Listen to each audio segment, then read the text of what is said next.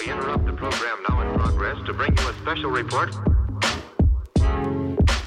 Here are the highlights this morning's news. From the WPGU News Desk, here's today's headlines on WPGU 1071 Champaign's Alternative. From WPGU News, I'm Husna Hosseini. It's Thursday, December 8th, 2022. Governor J.B. Pritzker signed a series of amendments to the Safety Act into law on Tuesday. These amendments provide clarifications which end the cash bail system effective January 1st, 2023. This legislation was the result of the work of a bicameral group who collaborated with public defenders, state attorneys, and law enforcement officials to create a more equitable system of pretrial detention. The amendment allows for criminals to be assessed based on community risk instead of financial means. Individuals who pose a risk to a community will no longer be released because they can pay bail. The Safety Act also provides guidelines for trespassing violations, electronic monitoring and escape, as well as granting aid to public defenders with increased caseloads.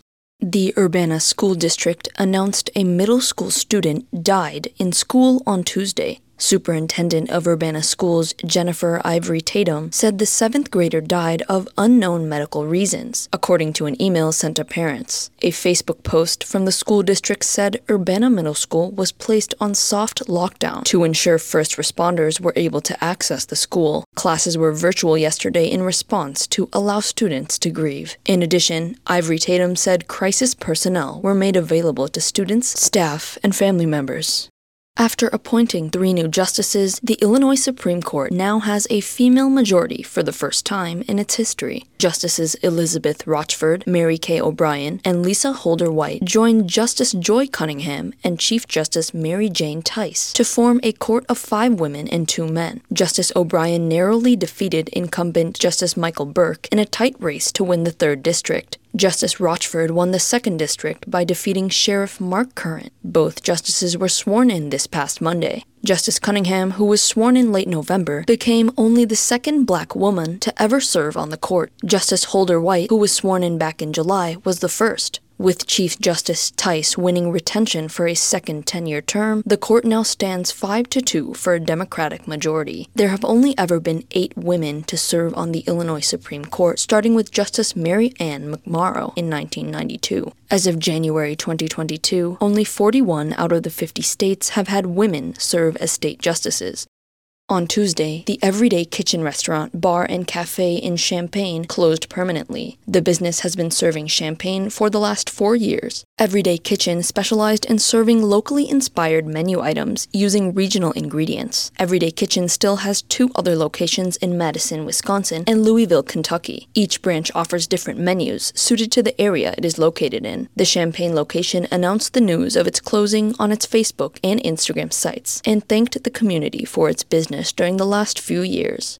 On Tuesday night, the number 17 ranked Illini men's basketball team played the number 2 ranked Texas Longhorns at Madison Square Garden in New York City during the Jimmy V Classic. With 7 seconds left in the second half, Jayden Epps tied the game after being fouled at half court and knocking down both of his free throws, bringing the game to a tie of 68 to 68 and sending the game into overtime. The Illini led the entire overtime period and came out with a victory by a score of 85 to 78. The Illini's top scorers were Matthew Mayer scoring 21 points while shooting 5 for 5 from three point range, and Terrence Shannon Jr. scoring 16 points. This is the Illini's second victory against a top 2 team away from home in program history. On Saturday, the Illini will be playing home at the State Farm Center against Penn State at 11 a.m. Central Time.